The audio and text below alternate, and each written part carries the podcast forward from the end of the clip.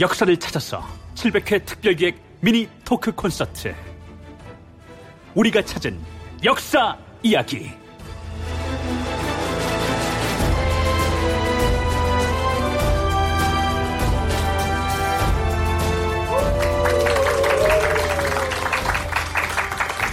청취자 여러분 안녕하십니까? 다큐멘터리 역사를 찾아서의 700회 특별기획 미니 토크 콘서트. 우리가 찾은 역사 이야기 제2부 어, 사회를 맡은 아나운서 최현정입니다. 네. 역사를 찾아서의 해설자이기도 한 성우 김석환입니다. 반갑습니다. 안녕하세요. 네. 네, 다큐멘터리 역사를 찾아서는요. 지난 700회에 이어서 오늘 701회도 역사를 찾아서 700회 특별기획 미니 토크 콘서트 제 2부로 함께하게 됩니다. KBS 어플리케이션 my K 그리고 My Love KBS 페이스북 페이지 통해서 실시간 인터넷 생중계로도 함께하고 있습니다. 네, 이 역사를 찾아서라는 프로그램은요, 2004년에 중국이 우리 고구려사를 자국의 역사로 편입시키려고 대대적인 왜곡 공세를 펼칠 때 이에 맞서서 고구려사를 제대로 알아야 한다는 취지로 처음 방송이 됐습니다. 맞죠? 맞습니다. 네. 맞습니다. 중국의 역사 왜곡 프로젝트는 아주 광범위하게 이루어지고 있습니다. 그래서 우리가 먼저 우리의 그 역사에 대해서 잘 알아야겠다 하는 생각으로 첫 1회부터 50회까지는 우리 고구려사를 아주 꼼꼼하게 살펴본 적이 있습니다. 네. 그렇게 시작된 프로그램이 지금 조선 13대 왕의 명종 때 막바지에 네. 이르고 있는 것으로 알고 있는데 네. 이제 곧 뭐 임진왜란이 일어날 또 선조 때를 다루겠네요. 그렇죠? 그렇죠. 이 선조를 음. 포함해서 그 이제 광해에 이르는 여러 가지 네. 지금까지 여- 영화화됐고 네. 많은 이야기들이 숨어 있는 곳으로 음. 들어가게 되는데요. 정사에서는 과연 이 선조 시기를 어떻게 그리고 있는지 저도 참 기대가 되고 있습니다. 아, 그 선조 때 얘기하면 약간 뒷목 잡는 얘기들이 굉장히 많이 나올 거예요. 그렇죠? 네, 네, 네. 분노 게이지가 올라가는 역사 그 시기가 아닌가 싶은데 또 반면에 아마 청취율은 가장 높을 때가 아마 임진왜란이라고 제가 예언을 합니다. 네. 그렇죠. 제가 지난 시간에도 말씀드렸지만 제가 역사전을 그날을 진행하면서 교과서를 삼는 프로그램이라 그랬잖아요. 근데 네, 네, 네. 특히나 뭐 드라마타이즈 한 부분 재밌어서도 듣지만 그 여기 나오시는 우리 학자분들의 그 설명이 정말 주옥 같습니다. 어디서도 찾아볼 수 없는 맞습니다. 정말 맞습니다. 그 주옥 같은 멘트들, 정보들. 네. 역사를 찾아서의 신뢰성의 근원 음. 그리고 역사를 찾아서의 가장 자랑스러워하는 저희 포인트가 네. 학자분들의 철저한 고증과 아, 네. 더불어서 양쪽의 주장을 공평하게 싣는다는데 균형 있게. 네네 음. 그런 균형감이 저희의 자랑이긴 하거든요. 네. 자 그런데 이 프로그램이 701회까지 왔는데요. 네. 인터뷰를 해주신 학자분들이 총 몇 분이나 될까요? 아니 뭐 우리나라 역사학자 수가 뭐총 얼마나 될까요? 많아봤자 한 100분 정도 하셨을까요? 100분도 안 되겠죠? 아 무려 네. 435분의 400이요? 인터뷰가 400이 넘는다고요? 있었습니다. 네네네. 오, 네. 근데 정확하게 얘기를 하자면요. 435분의 학자를 만난 건 아니고요. 네. 435번의 인터뷰가 아. 있었습니다. 네. 살짝 좀 예, 정답이 아닐 수도 있네요. 네, 그러니까 그래서 사- 고백한다고요. 제가. 435번, 435번의 인터뷰가 있었다. 그래도 이거는 어마어마한 횟수입니다. 그렇죠. 네. 그러니까 음, 한 국가 안에서도 그걸 심화 심도 있게 다룰 수 있는 네. 학자분들은 또 몇 안 되시고요. 그렇죠. 네. 네. 자, 역사학자 네 분이 네. 435번의 인터뷰를 대표해서 이 앞에 나와 계십니다. 소개해 드려야 되겠죠? 네. 네. 먼저 동북아 역사재단 한중관계연구소장이신 고구려 사 전공 김현숙 선생님 나와 계십니다. 네, 안녕하세요. 네, 김현숙입니다. 네. 사회자분들 말씀 들으니까 저를 불러주신 것에 대해서 굉장히 영광이라고 느껴집니다. 네, 반갑습니다. 감사합니다. 자, 그리고 신라사를 전공하시고 동국대학교에 재직 중이신 윤선태 선생님 소개해 드리겠습니다. 안녕하세요. 예, 안녕하십니까. 윤선태입니다. 반갑습니다. 이어서 고려사를 전공하신 한국외국어대학교의 김순자 선생님 안녕하십니까? 네, 안녕하십니까. 김순자입니다. 고려시대사 전공하고 있습니다. 네, 반갑습니다. 음. 자, 그리고 조선 전공자시죠. 서강대학교에서 역사를 가르치고 계시는 계승범 선생님 반갑습니다. 네, 안녕하세요. 계승범입니다. 반갑습니다. 네. 자, 그리고 이분들이 안 계시면 우리 프로그램의 존재 이유가 없어요. 네. 네. 바로 역사를 찾아서의 열혈 청취자 여러분이십니다. 안녕하십니까? 반갑습니다. 네. 네. 이 정도 이렇게 오늘 참여하시는 정도면 거의 1회부터 다 들으신 거죠? 1회부터 다 들으신 분 손 한번. 아, 그러긴 너무 분량이 많긴 합니다. 그쵸? 네. 14년입니다. 네. 자, 그럼 본격적으로 역사를 찾아서 700회 특별 기획 미니 토크 콘서트 우리가 찾은 역사 이야기 2부 순서 진행해 볼까요? 네, 일부와 똑같습니다. 토론할 주제를 간단한 꽁트로 먼저 만나볼 텐데요. 현재 역사를 찾아서의 명종역으로 열연 중이신 성우 남도영 씨 그리고 KBS 42기 전속 성우 임주환, 김용, 김영 씨와 함께하겠습니다. 여러분 큰 박수로 맞이해 주십시오.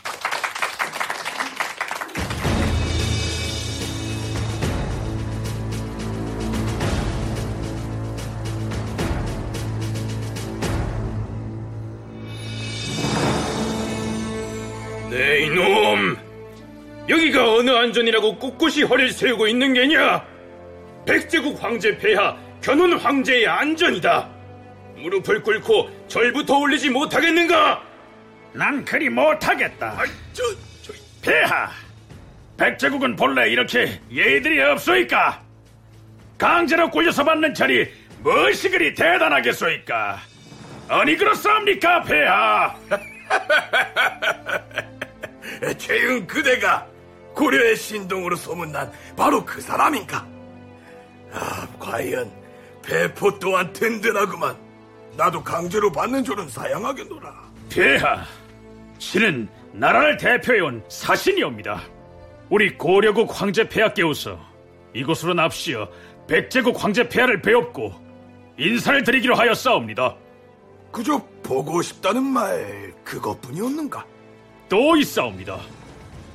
아국의 폐하보다 10년이나 춘추가 많으신 백제국 황제 폐하를 상부로서 매신다 하셨사옵니다. 나를 상부로 모시겠다. 예, 폐하. 상부라는 존칭을 올린다 함은 이미 큰 형님이나 부모의 예에 근접하는 예로서 받들겠다는 뜻이옵니다. 듣자 하니 앞으로 양국이 화친하기를 바란다는 폐하의 말씀이 계신 것으로 아옵니다. 그에 관한 것을 보장해 주시옵소서. 하친을 보장하라. 어떻게 보장하면 될꼬? 말로만 하는 화친은 잘 이루어질 수가 없는 법이옵니다. 양쪽에서 두 황제분의 인척이 서로가 정인이 되어 양국으로 나뉘어 가 있는 것이 어떠하오겠습니까, 폐하? 그럴듯한 말이군. 화친을 하자면 그 정도는 되어야지.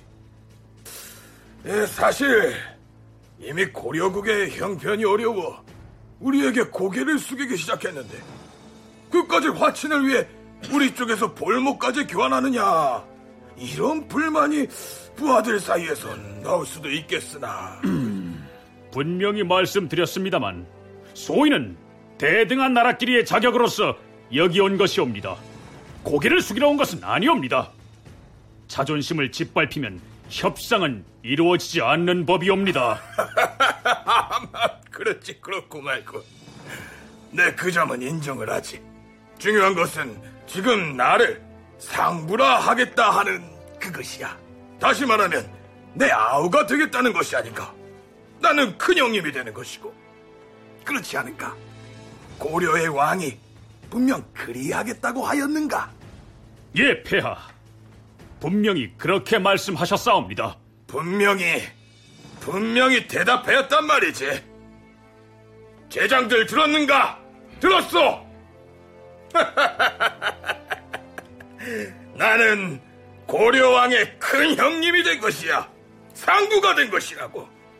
이제 우리가 만나는 일만 남았구나. 형과 아우가 만나는 일만 남았어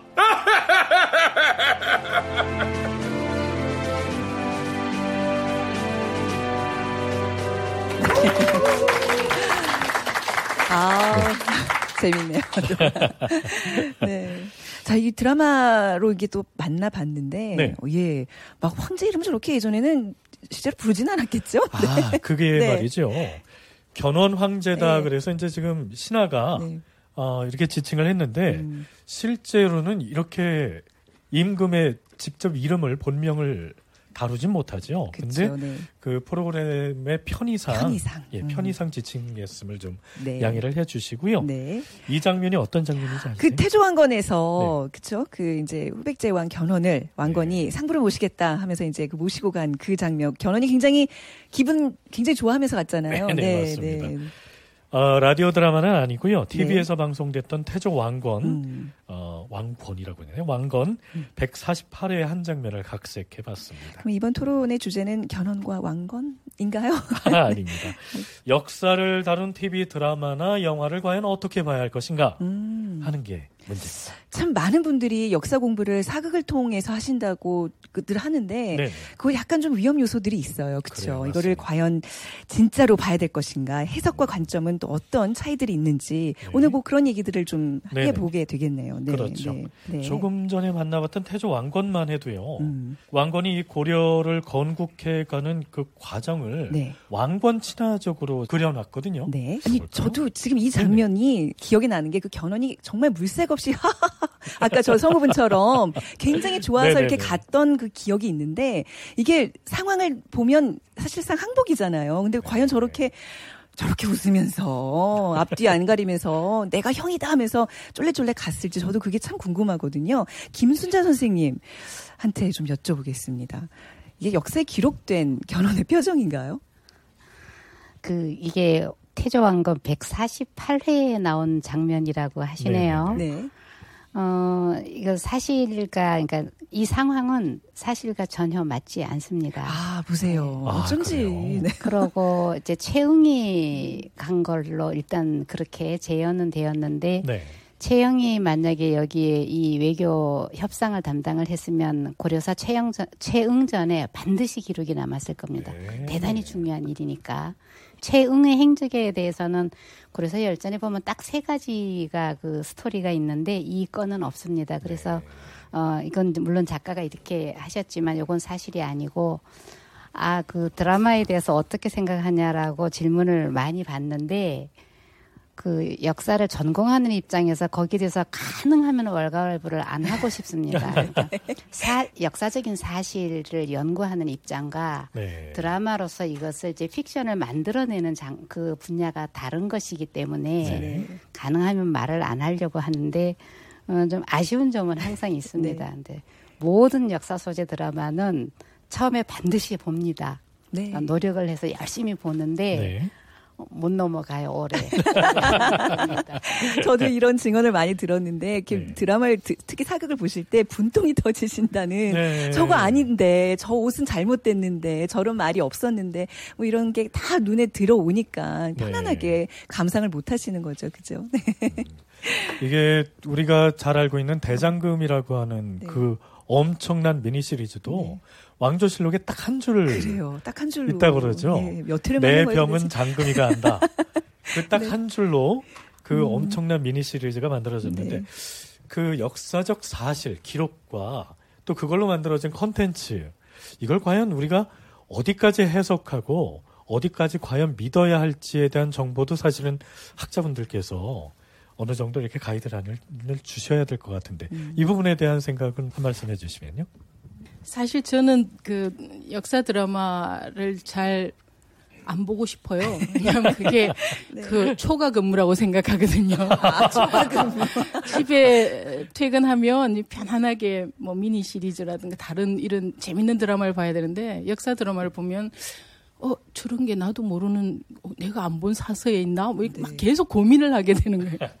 그래서 좀 그런데 저희들 고구려사로 본다면은 2004년, 2005년에 사실은 뭐 굉장히 많은 드라마가 있었습니다. 주몽, 뭐 연개소문, 무휴일, 태, 태왕사신기, 뭐 또 그 안악지혜사 뭐 이런 뮤지컬도 많이 만들어지고요. 했는데 그때마다 사람들이 많이 물어요. 그러니까 주몽에 나오는 그 얘기가 정말이냐? 네. 뭐 너는 어떻게 생각하느냐? 어 그런 얘기를 많이 듣는데 뭐 사실은 그렇습니다. 이렇게 김순다 스님께서도 말씀하셨듯이 어 사실과 다른 측면이 있죠. 하지만 저는 그런 드라마라든가 이런 것이 많이 만들어지는 게 아주 좋다고 생각을 합니다. 저한테 숙제는 많이 들어지죠. 왜냐하면 어차피 역사는 집단 기억이거든요. 여러 사람이 많이 기억해야지 그 역사가 보존이 됩니다. 누가 뭐 침탈하거나 왜곡하거나 하지 않더라도 우리 국민들 중에서 우리 과거 역사에 대해서 별로 관심이 없고 얘기를 안 하면 뭐 그건 자동으로 없어지는 거죠. 자동 그렇죠, 소멸. 그렇죠. 음, 그래서 일단 어, 많은 상상력이 동원된 드라마라든가 이런 것이 많이 만들어지는 게 저는 바람직하다고 보고 대신 어, 거기에 나오는 역사적인 뭐 내용이라든가 이런 게 모두 다 사서에 나와 있냐 어, 아니냐 하는 것은 네. 어, 그건 또 역사학자가 해야 될 일이죠. 네. 어, 그렇게 드라마가 많이 나와줘야 그게 사실이 아니다, 이다라고 얘기하는 이 역사학자를 눈 먹고 살 게 있고. 그리고 요즘 그 드라마를 보는 사람들이나 이 라디오를 듣는 국민들이 굉장히 똑똑해요. 맞습니다. 근데 우리를 능가합니다. 네. 그래서 미리 말씀하세요. 그거 정말 다 진짜냐, 뭐 그건 아닌 거 아니냐. 네. 그래서 뭐 제 생각에는 음, 모두 다 각자의 입장에서 좀 많이 해주시면 네. 음, 좋을 것 같아요. 그럼 네. 수정은 저희들이 하겠습니다. 알겠습니다. 네. 자, 이제 신라 시대를 좀 비교해 보지 않을 수 없을 것 같습니다. 신라 시대를 다룬 드라마 뭐, 뭐 선덕 여왕 이렇게 지금 생각이 납니다만 인기도 아주 엄청났는데요. 혹시 선생님께서도 보셨나요? 예, 뭐 다 보지는 못했지만 네. 저도 예, 재밌게 봤습니다. 아, 우리 같은 전문 역사가들이 저도 이제 대학교 때 저희 서- 선배나 또는 스승님들한테 배울 때 역사와 이렇게 실과 바늘처럼 따라가는 게 진, 진실이었습니다. 네. 근데 사실은 제가 요즘 어, 공부를 계속 하다 보면은 그게 아닌 것 같아요.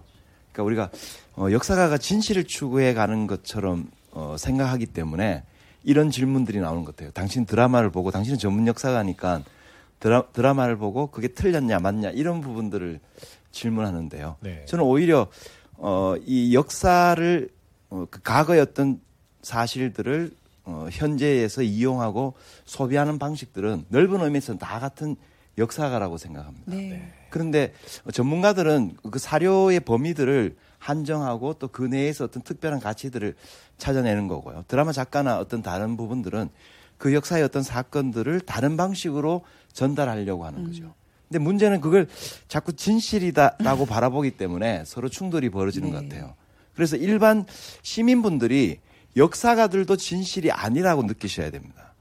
아, 어, 왜냐하면 여러분들이 잘 알듯이 히틀러를 이제 예로 많이 들 수 있는데요. 네. 그 역사가 진실이라고 바라본다면 진짜 아주 이상한 방향으로 갈 수 있는 소지가 굉장히 커집니다. 물론 어, 사실들을 확인해 나가는 과정들은 궁극적으로 필요하지만 네. 기본적으로 역사에는 사실 해석보다 훨씬 더, 더 중요한 게 전체적인 가치 판단과 어, 내러티브에 연관되는 인과관계들을 설명하는 부분들이 굉장히 중요하거든요. 예를 들면 뭐 게르만이 세계 최고의 민족이다. 이렇게 인과관계를 몰아가는 방식의 가치 판단들이 들어갔을 때 네. 어, 실제로 그걸 믿게 되어버리면 그게 진실이라고 생각하게 되면 아주 참혹한 결과들이 나오게 되는 거죠. 네. 그래서 역사가들의 이야기들도 실제로는 그 사람의 이야기이고 어, 그 사람이 그렇게 바라보는 시선이라고 생각하셔야 됩니다. 드라마도 마찬가지로 드라마 작가가 생각하는 인과관계 속에서 극적 재미를 넣으려고 하는 거죠. 그런데 저희 같은 전문 역사가들이 드라마가 재미없는 이유는 서로 바라보는 관점이 다르기 때문에 그렇습니다.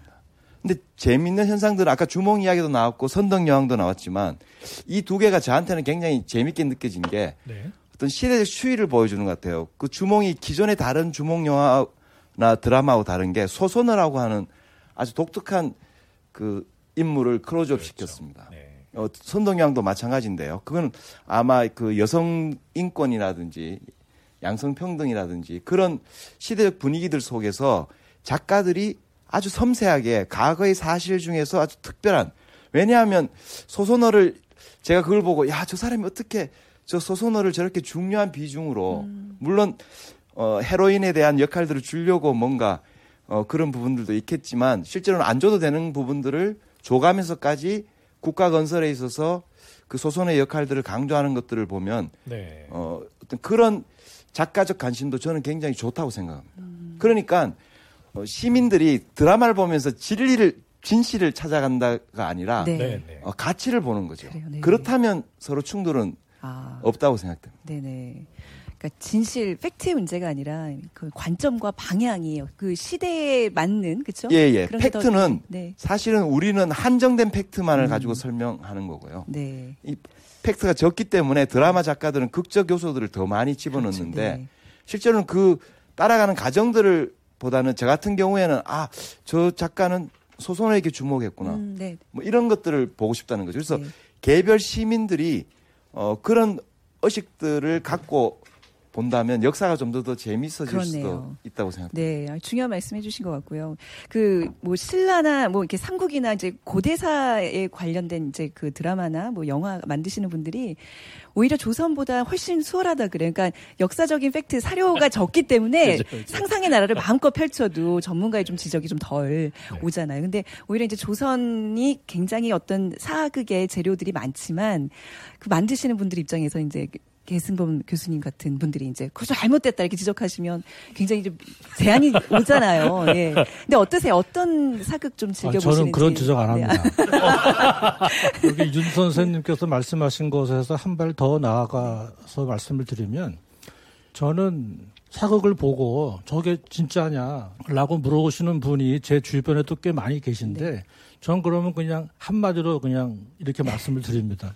아니 현대물을 보고는 그게 사실이라고 안 물어보면서 왜 역사물만 보고 그렇게 물어보냐? 그것은 장르상으로 드라마이고 픽션이고 창작물로 그냥 봐달라. 그걸 통해서 어떤 사실을 알고자 하지 마시오. 이제 그렇게 해, 그렇게 말을 하고 있고요. 네. 실제로 자료가 많이 있어요. 해서 그 예전에 그 명량 그 그것만 해도 네.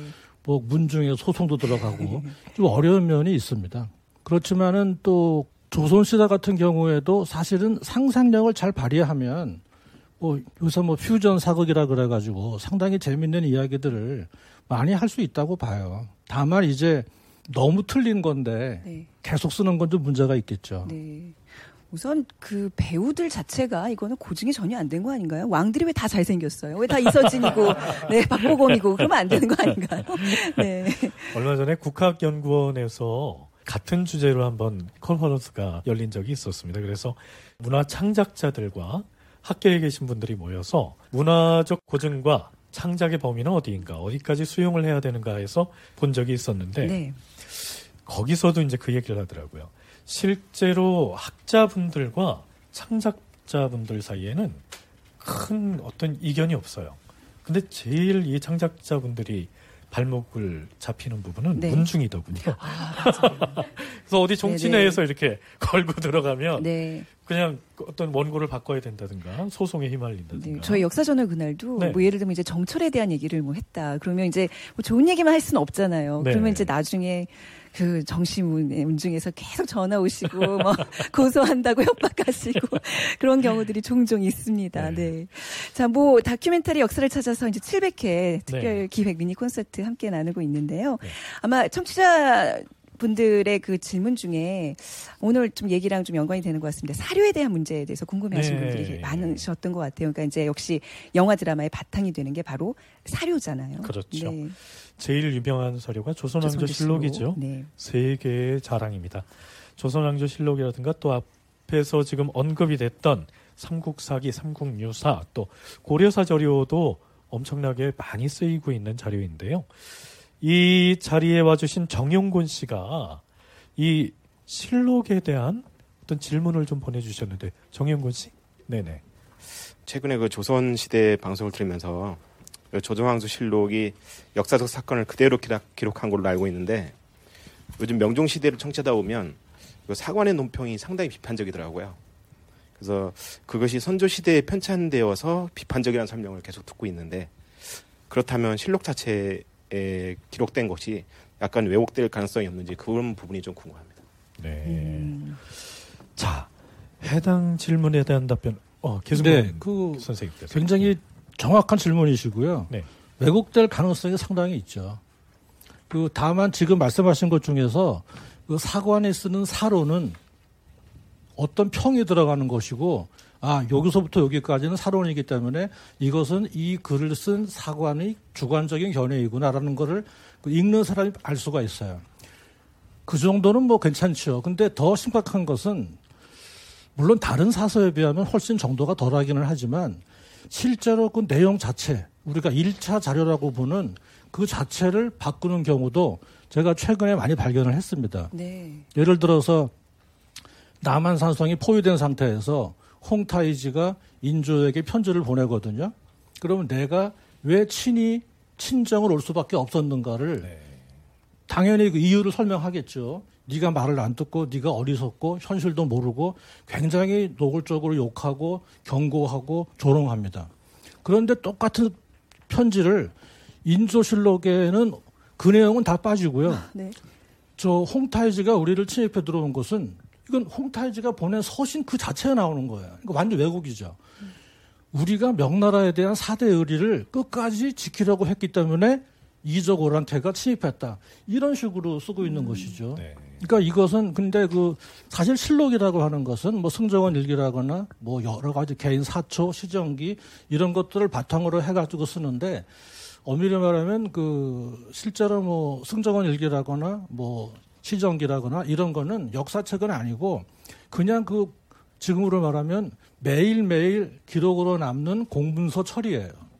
거기다가 개인이 남긴 뭐 비평, 주관적인 평 이런 것들을 다 모아서 어느 왕이 돌아가신 다음에 이제 실록을 쓰는 건데 물론 개인이 쓰는 거는 여러 거에 비해서 보면은 그 상당히 좀 신빙성이 있다고 하지만 저도 최근에 아 이게 국가의 정체성, 조선 왕조가 절대 포기할 수 없는 어떤 가치 그런 문제와 직결될 때에는 이 사람들이 홍타이지의 입을 빌려서 전혀 다른 지금 기록을 남겨놓고 있다는 것이죠. 네, 네, 네. 그래서 그런 것도 참 해서 역사를 공부할 때 일단 가장 먼저 하는 것이 사료 비판. 네. 이 자료를 우리가 어떻게 볼 것인가 그런 거라고 볼 수가 있습니다. 네, 네. 그러면 조선왕족 실록 이외에 여러 가지 사료들이 있지 않습니까? 근데 과연 이 사료를 믿을 것인가? 뭐 야사들도 많고 어떤 가문에서 지은 외전들도 상당히 많기 때문에 이 신뢰성을 담보하는 기준은 어디에 있나요? 그것은 이제 우리가 흔히 하는 말로 크로스 체킹을 굉장히 많이 심하게 해야 하는데요. 조선시대의 경우만 놓고 보면 아까 잠깐 말씀드린 것처럼 승정원 일기 같은 건 오히려 사서가 아니라 그 자체가 그냥 일차 자료예요. 그렇죠, 그렇죠. 실제로 회의록이고 일기 쓰는 거 지금으로 말하면 직장 생활하면서 일지 남기는 거고요. 뭐 각사 등록도 있고요. 뭐 하, 하다못해 뭐 죄인을 신문하면 추한국 구간도 있고 여러 가지가 있는데 차라리 그것들은 강가의 모래알처럼 흩어져 있지만 그것이 진짜 자료이고 실록은 그것을 벌써 1차, 2차 상당한 수준으로 가공을 한 역사책이 됩니다. 그래서 아까 윤 선생님 말씀하셨지만 이것이 사실이냐, 진실을 추구한다. 그거는 사실은 지금 현대 역사학에서는 어, 그런 시대는 지나가고 있어요. 네. 무엇이 정말 객관이고 무엇이 정말 절대 진리냐. 이것을 저 자체가 주관성을 100% 배- 배제할 수가 없는데 무엇이 과연 객관적 진실이냐고 하는 것을 말하기가 쉽지 않죠. 네. 100% 진실은 알 수 없으나 우리가 그 자연과학과 같은 논리 증명은 없지만 네. 인문과학도 철저하게 논리적인 그런 증명 과정이 필요합니다. 네. 개연성의 문제죠. 네. 그래서 마치 쉽게 이해하시려면은 법정에서 싸우는 비슷한 자료를 놓고 법정에서 검사와 변호사가 싸우고 판사가 판결을 내리는 그 판사의 역할을 하는 사람이 그 역사학자라고 보면은 아마 이해가 쉽지 않을까 싶습니다. 네. 근데 이제 조선사 같은 경우에는 이제 계속해서 이렇게 뭐 반증 자료들이 나오기 때문에 그런 것들을 계속 고쳐가고 다시 해석하는 여지들이 좀 있지만 좀 고대사 같은 경우에는 점점 힘들어지지 않나요? 그뭐 주로 다 삼국사기에만 의존하고 있고 그 삼국사기라는 책 자체도 우리가 좀 신뢰할 수 있는 사료인지 그것도 궁금하네요. 네. 아, 예. 그 삼국 사기에 대해서는 이미 뭐 여러분들도 다 알고 계시죠. 신채호 선생이 굉장히 아주 극렬하게 비판을 네. 합니다. 물론 역사가들은 그 자료가 갖고 있는 주관성에 대해서 비판을 하기도 하지만 실제로 삼국 사기가 안 남아 있으면 저희들은 고대사를 구성하기가 너무 어렵습니다. 네. 그래서 그런 만큼 굉장히 귀중한 자료이고요.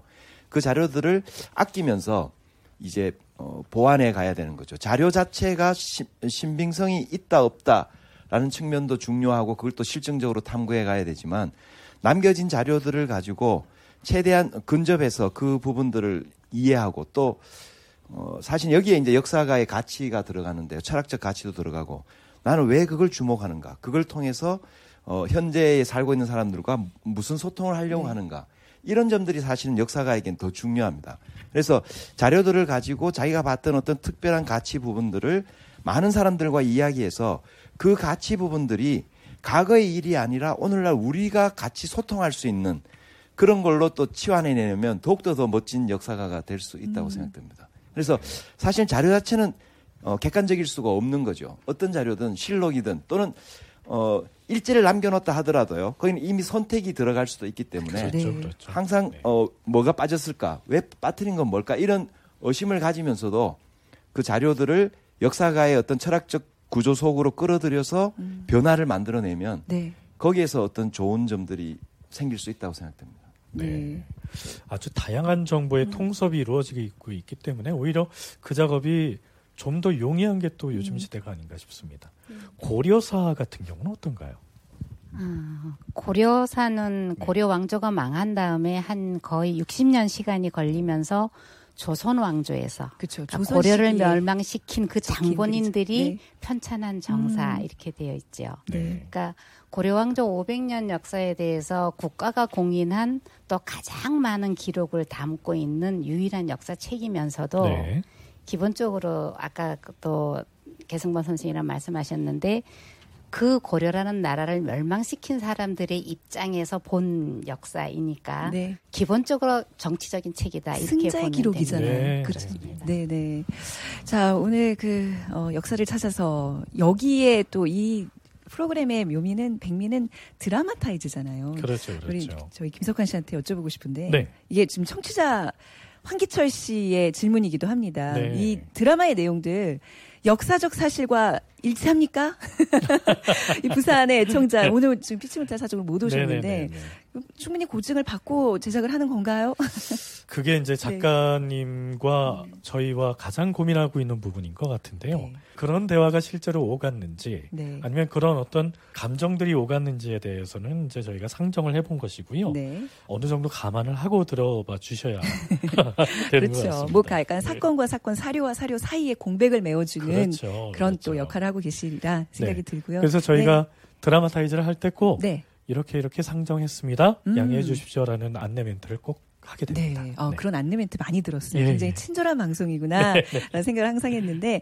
자, 오늘 이런 역사적 사실에 대한 질문뿐만 아니라 출연진과 제작진에 대한 질문도 상당히 많은데요. 네. 그 중에서, 어, 박진 씨 오늘 오셨어요? 네. 박진 씨의 질문 좀 들어볼게요. 네.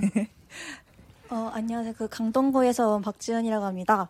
그 역사자분들에게 질문을 드리겠는데요. 그 TV로 듣는 역사 프로그램하고 귀로 듣는 역사 프로그램 그 차이를 느끼셨는지 궁금합니다. 아, 아, 다큐멘터리 역사를 네네. 찾아서가 더 좋나요? 역사저널 그날이 더 좋나요? 이렇게 김현숙 선생님 하실 말씀이 있을 것 같은데. 해주세요. 좀 제가 어릴 때는 사실 TV보다는 라디오를 많이 들었거든요. 라디오에서 드라마도 많이 하고 이럴 때에 정말 네. 상상을 많이 했어요. 그런 게 여기에도 통하지 않는가 그런 생각을 해요. 그러니까 TV 드라마로 나오는 거랑 또 우리 그 역사 저널이라든가 이런 데서 나오는 그 재연 프로를 하면은 이 드라마나 영화에서 눈의 수준이 너무 높아져 있기 때문에 네네. 재연을 하시는 걸 보면 조금 그거보다는 좀 떨어지는 듯한 느낌이 들거든요. 근데 네. 그 라디오로 들을 때는 아까 성우분들 하시는 것도 봤듯이 아우 놀라워요 질적으로 그리고 좀 상상을 하게 하는 부분이 더 많은 거 음, 그런 점이 참 좋은 것 같아요. 네, 예. 네. 아, 지금 현재 그 음. 페이스북 라이브로도 네. 다양한 의견이 지금 올라오고 있는데요. 음. 송성균 씨는 일단 드라마를 통해서 사람들이 역사에 관심을 갖게 하는 게 참 중요한 것 같다. 각색이 좀 많이 된 드라마도 있지만 네. 어, 중요한 것 같다는 얘기도 해주셨고요. 임상진 씨는 공감합니다. 간혹 보면 제가 아는 내용하고 다르긴 하지만 드라마가 영향력이 크긴 합니다. 그래서 네. 이 드라마로 전해지는 역사 이야기의 힘을 공통적으로 공감해주고 계시고요. 아유, 이거 필리핀에서 와, 네네 오 세계로 뻗어가는 방송이네요. 필리핀에서 필리핀에서도 있다 반응이 하시면서 왔어요. 네. 이거 정말 멋지다 이렇게 얘기를 해주셨습니다.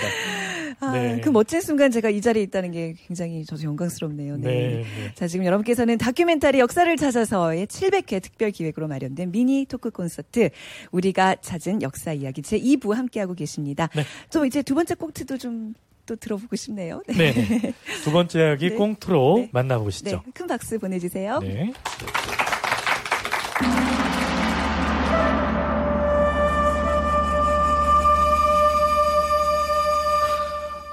전하, 경상, 전라, 충청, 강원 등 네 개도의 감사들이 함길도에 입거할 주민을 징벌하는 문제로 애로를 호소하고 있사옵니다. 감사들의 호소가 아니더라도 지금은 겨울 추위가 맹위를 떨치는 혹한기옵니다. 이동 중에 사망한 사람들이 적지 않사옵니다, 전하. 음, 고향을 떠나는 일이 즐겁지 않은 것이야 인지상정일 것이다. 허나 옛날 한나라 이래로 가끔 내지의 백성을 옮겨서 변방지대를 채운 일은 흔히 있어온 일이다. 지금 함길도에 진을 설치하고 군업을 신설하여 용성과 길주의 백성을 옮겨 채웠는데 그 바람에 용성과 길주는 사람이 텅 비게 생겼다. 부득이하여 경상, 전라, 충청, 강원도의 백성과 아전들을 옮겨서 용성과 길주의 땅을 채울 수밖에 없는 것이다. 사민한 주민들에게는 영구히 역을 면제하고 벼슬길을 허락하기로 하지 않았는가? 지금이 혹한기인지라 경들의 염려를 과인도 잘 알고 있다. 강원도와 하삼도의 감사들에게 교지를 내려서 주민들을 옮길 때 굶주림과 추위에 죽거나 다치는 사람이 없도록 암령하는 수령들로 하여금 힘써 보호하고 구휼하도록 할 것이다. 주상 전하, 경상도 감사가 전한 바에 따르면 경상도 계령읍에 사는 임무라는 아전이 함길도로 이주할 것을 명받고 스스로 팔뚝을 잘랐다고 하옵니다. 뭐라? 함길도에 들어가는 것을 피하려고 제 팔뚝을 끊었단 말인가? 그렇다 하옵니다, 전하. 어, 역사책을 보면 나라의 역을 피하기 위하여 자기의 신체를 훼손한 자가 예전에도 많았지만 지금 이 사람의 얘기를 들으니 심히 측은한 생각이 드는 바이다. 음, 자해를 한 그자를 자기가 살던 본토에 편안히 살게 하여서는 아니 될 것이다. 그가 비록 신체 불구가 되었다고는 하나 마땅히 함길도에 신설한 영리로 보내야 할 것이야. 그리 시행하라.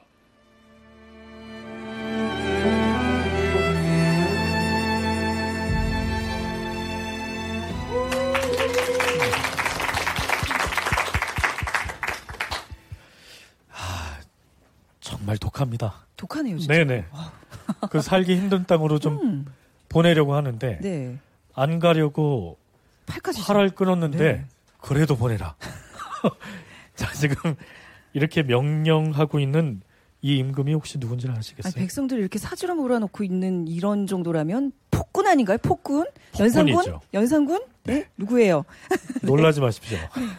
세종입니다. 아, 세종. 세종의 네. 그 3인 정책. 그렇죠, 그거군요. 그렇죠. 네. 네. 아, 여기 와 계신 최영현 씨가 이런 질문을 보내주셨는데요. 세종대왕 시절에 사대부들은 태평성대를 누렸는데 일반 백성들은 그러지 못했다고 합니다. 그것이 사실인지 알고 싶습니다. 음. 사실이라면 일반 백성들이 당한 고통에는 어떤 사례들이 있는지 알려주세요라고 네. 예 질문 주셨어요. 네, 그래서 지금 함경도 일대에 있었던 이 육진 개척 과정에 있었던 일화를 지금 소개해 드린 건데요. 어, 역사를 찾아서 491편에 소개된 내용입니다. 백성들에게는 한없이 너그러운 군주라고 인식돼 있고 성군이다. 이렇게 인식돼 있던 세종의 이런 면이 좀 놀랍기까지 한데요. 그렇죠. 세종대왕 편을 저희 역사전화 그날에서도 다뤘는데 제목이 세종대왕의 두 얼굴이었어요. 우리가 모르는 그분의 모습을 보면서 얼마나 놀랐는지 모릅니다. 네. 자료들을 보면요. 일단 결정을 하고 난 다음에는 매우 무서운 기세로 밀어붙였다. 또 세종의 이런 면모를 두고 어떤 연구자는 마키아벨리의 느낌을 받았다. 세종을 선한 독재자다. 세종의 이미지와는 정반대인 일변도로 밀어붙이는 이런 모습들에 좀 많이 그 멘붕이랄까요? 네. 네네. 그런 어떤 느낌들을 갖고 계신 것 같은데 당시 육진 개척이요. 이렇게 아주 심하게 밀어붙일 정도로 중요했던 겁니까? 그 사실은 이 두만강 아래쪽의 육지는 사실 고려 때 한번 거기를 영토로 확보하려고 했다가 실패한 적이 있지요. 그게 네네. 윤관의 우리가 흔히 윤관의 구성이라고 하는 네. 것인데 새로 지, 어, 개척한 곳에 인구가 이주하지 않으면 그거는 의미가 없는 것이고 결국은 네. 영토를 확보하지 못합니다. 그래서 어, 국가에서 어, 이 지역을 확보해야 되겠다라고 생각하면 어떤 식으로든 간에 인구는 이주시켜야 되거든요. 네, 그렇죠. 사실은 윤관의 여진 정벌 이렇게만 사람들이 알고 있는데 그때 사민을 했습니다. 당연히 강제 사민이었을 거고요. 네. 농경 사회에서는 자기가 살던 곳을 떠나서 다른 곳으로 이주하는 건 무조건 이거는 고통입니다. 그럼요. 그러니까 안 가는 것이고 먹고 살 만한 사람은 안 갑니다. 못 먹고 사는 사람들이 집 떠나서 더 유민이 돼서 떠돌다가 가는 거거든요. 그러니까 국가 입장에서는 어쨌든 간에 사민을 해야 될 것이고 그럼 일반 백성들은 저항을 했을 것이고 그래서 이런 일이 있었던 것 같습니다. 네. 그래서 저는 그 자료를 보면서 네. 그런 생각을 합니다. 어, 예를 들면 이제 세종에 대한 칭송 많이 하기도 하고, 그 다음에 뭐 육진 세종대왕의 업적을 뭐 여러 개 꼽는 것 중에 우리나라 영토 확장 이렇게 하나 들어가는데, 그 시대에 살던 사람들도 그러한 평가에 동의하겠느냐? 네. 저는 그, 생, 그 생각을 요즘 늘 합니다. 그래서 어, 역사는 뭐 과거와 현재의 대화라 이래가지고 끊임없이 재해석된다고 하는데 그 해석은 우리 입장에서의 해석만 얘기를 하거든요. 네. 뭐 동북 공정하고도 관계되어서 사실은 이제 중국이 고려사에서도 영토를 예를 들면 지금 행정구의 뭐 평안도 한경도 지역은 원래 중국 땅인데 고려가 강제 점령하고 안 돌려준 것이다. 뭐 이런 네. 식으로 쓴 것을 한번 검토한 그렇죠. 적이 있습니다. 그래서 이제 중국의 역사 교과서들을 쭉 보다 보니까 이제 수양제에 대한 재평가가 있더라고요. 그래서 네. 뭐 수영자에 대해서 전통시대 폭군이라는 말이 있었지만 그 사람은 어, 중국 남, 남북을 관통하는 운하도 만들었고 그래서 중국을 통일하는데 큰 기여를 한 아주 위대한 지도자다 이런 식으로 서술을 했더라고요. 그거를 딱 보고 든 생각이 그 당시에 살았던 사람들이 이 평가에 동의해 줄까? 그 생각이 들었습니다. 그래서 역사를 우리 입장에서 우리가 평가를 하는데 어, 그것이 너무 자화자찬 내지 자기 만족을 위한 평가였으면 그게 과연 공정한 역사 네. 해석이라고 할수 네. 있겠는가 그런 생각을 합니다. 그렇군요. 네. 해석의 지평이 넓어지는 건 중요한 것 같아요. 그렇습니다. 네, 네, 네. 네. 세종대왕 얘기를 지금 하고 있는데 네. 그뭐 두 얼굴의 세종 아까 말씀드렸지만 대군 시절에 뭐 약간 그 왕의 자리를 노렸을 것 같은 그런 멘트들을 남발을 하셨고 사실 그리고 이제 부정부패 아이콘이라고 하는 황희정승을 감싸 안고 고용을 하고 임명을 하고 뭐 이런 모습들 이제 그런 면에서 아 우리가 아는 그 성군 맞나라는 좀 고- 고개를 좀 갸우뚱하게 되는 부분들이 있는데 혹시 네. 계승범 선생님 이런 사례들 말고 세종의 조금 더 놀라운 모습이랄까요? 이게 너무 성군이기 때문에 우리가 좀 알고 알지 못했던 이면들 좀 짚어주시죠. 그러니까 뭐 어떤 사람이 뭐 시공을 초월해서 항상 좋은 평가만 받는다는 건 그거 자체로 불가능하다고 봐야죠. 그 세종대왕 때 사군 육진 개척하고 대마도 정보라고 있지만 네. 너무 민족주의적으로 윤색된 경향이 좀 있고요. 그 대마도 정벌도 사실은 명나라가 외구의 본고지를 근절하기 위해서 치려고 하는데 네. 치려고 할 때 우리나라를 같이 끌어들어갈 가능성이 높았거든요. 마치 몽골이 고려를 끌어들여서 일본을 쳤던 것처럼. 근데 명나라 군대가 한반도에 들어오면 싫으니까 싫으니까 거의 선택의 여지 없이 우리가 독자적으로 가서 일단 사안을 종결해야 명나라가 한반도에 개입할 명분을 잃어버리니까 사실은 그런 면도 우리가 무시할 수가 없는데 학교에서 그런 국제 관계는 전혀 배워주지 않고 있죠. 그리고 뭐 아까 육진 얘기도 나왔지만 이 함경도 지방이 사실은 또 이성계가 태어난 곳이기도 하고 약간 본고지이기도 한데 이건 우리가 자꾸 역사를 과거의 역사만이 아니고 현재로 끌어와서 한번 유비해 보면 쉽게 이해할 수 있는 게 영토 확장한다. 전쟁에 나가서 이겼다. 그러면 지금 상당히 좋아하실 분이 많으시겠지만 그럼 당신은 예비군 나가면 어떠니? 그러면 다 나가기 싫어하죠. 놀고 싶죠. 당신은 그럼 스스로 군대 가라. 그러면 좋아할 사람이 별로 없다는 것입니다. 그러니까 우리가 흔히 역사에서 정복군주, 영토를 확대한 왕. 그러면 지금 우리가 볼 때는 굉장히 높이 뭐 숭앙하는 면이 있지만 그 당시를 살았던 일반 더군다나 피지배층 백성 입장에서 볼 때는 굉장히 고달프죠. 그렇겠네요. 그리고 솔직히 전 근대 시대까지만 해도 동서 고금을 막론하고 하청년들은 다 살기 어려웠고요. 뭐 특별히 더 살기 어려웠다. 그럴 때는 뭐 말기 때가 되겠죠. 밀란이 일어날 때. 그러니까 우리가 네. 또 이것도 그러니까 아까 그 3인을 막 강제로 밀어붙이는 것 하며 네. 가만히 보면 세종대왕을 뭐 독재자다 그렇게 평가하게 하기보다는 이분은 지금 나라를 건국하고 얼마 안 된 상태에서 완전히 기틀을 다지는 그런 타이밍에 즉위한 왕이거든요. 또 본인이 명석하기도 했고. 그러니까 이 모든 그 우리가 지금 보면 너무 심한 게 아니냐라고 하는 조치들도 공통 분모가 뭐냐 하면은 법을 어긴 놈은 용서가 없다는 거예요. 그러니까 아까 뭐 팔을 스스로 자해한 사람을 그러면 측은히 여겨서 봐주냐. 그러면 국가 입장에서 볼 때는 그러면 너도 나도 어, 쟤는 팔을 자르고 안 갔네. 나는 팔 자르기는 아깝고 손가락 하나 잘라야지. 그러면 어디서 이, 이거를 그럼 받을 것인가. 이런 네, 문제가 네, 생기고 그러니까 권력을 잡은 국왕의 입장에서는 네. 측은한 건 측은한 거고 네. 원칙은 원칙인 것이죠. 그렇게 하지 않으면 사실 통치가 안 됩니다. 참 좋은 말씀 많이 듣고 있는데요. 네.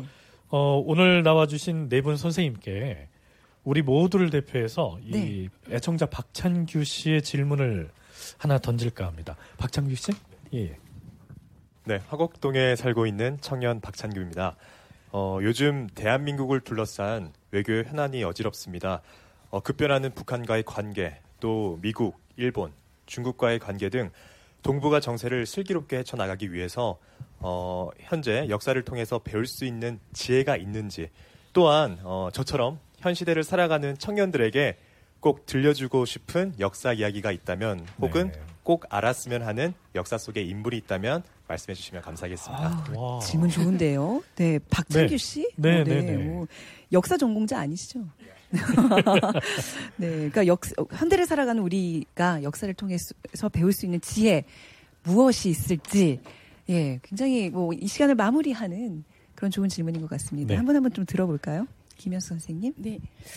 저는 저 고구려 사람들의 어떤 열린 사고, 개방성, 포용성 이런 것을 좀 우리가 고구려사를 우리 역사라고 하고 우리가 고구려의 후손이다 이렇게 주장을 하려면 그러한 고구려 사람들의 풍을 좀 아, 개성을 해야 되겠다 그런 생각을 합니다. 왜냐하면 우리나라 사람들이 고구려를 좋아하는 게 영토가 굉장히 넓었다. 그래서 광개토항 좋아하죠.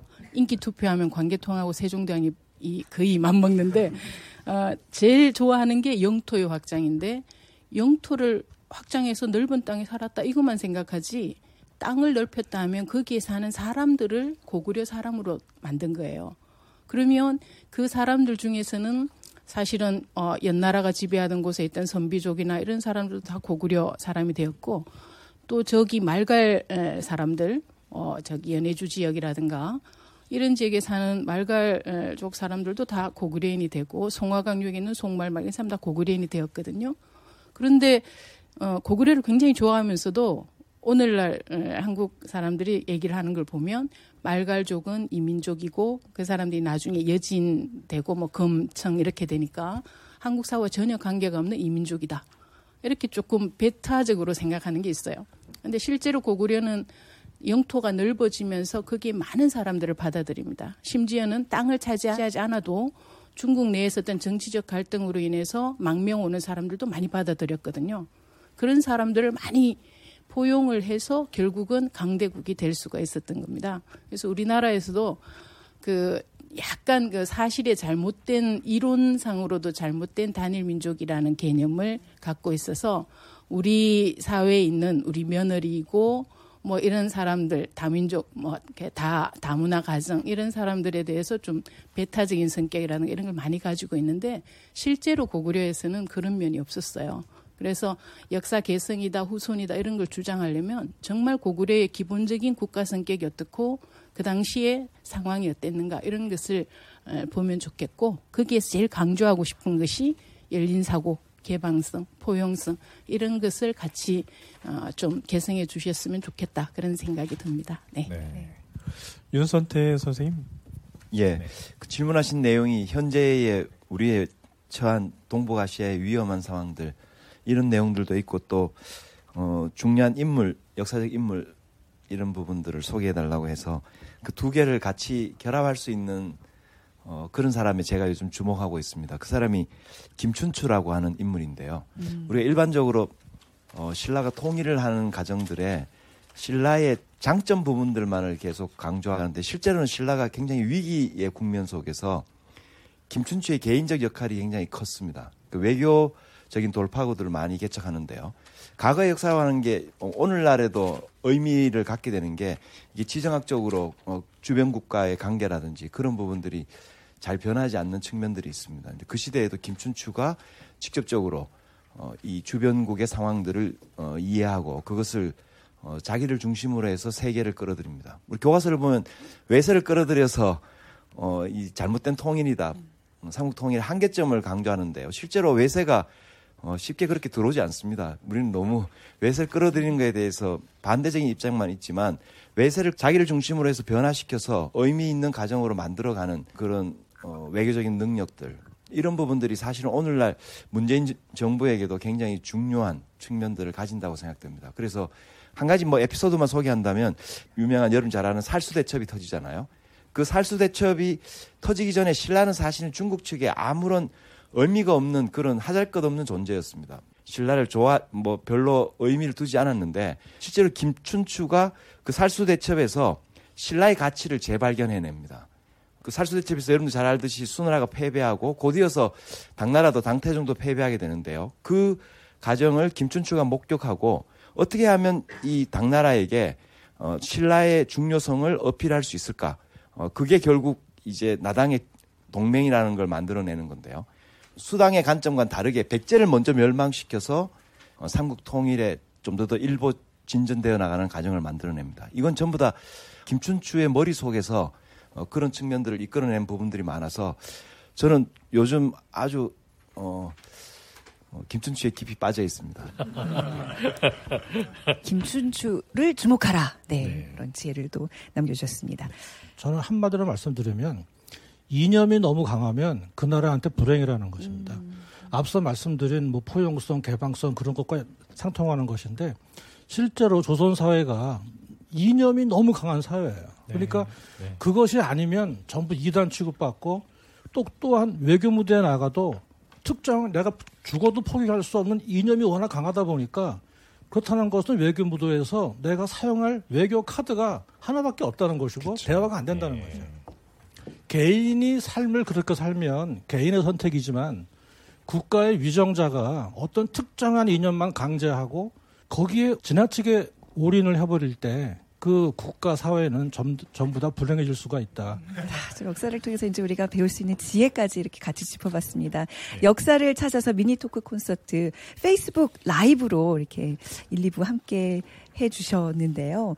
어, 최연수 씨께서 세상에 저도 연, 연기 톤으로 해야지 세상에 성우님들의 연기를 라이브로 듣다니 너무 좋네요. 다들 대단하십니다 하셨어요. 근데 저도 같은 마음이에요. 오늘 진짜 멋진 연기를 보여주셨던 성우 남도영 씨, 하지영 씨, 김용 씨, 김인영 씨, 박주광 씨, 이지선 씨, 신온윤 씨, 허예은 씨 진심으로 감사드립니다. 우리 이분께 좀 큰 박수 한번 보내주시면 어떨까요?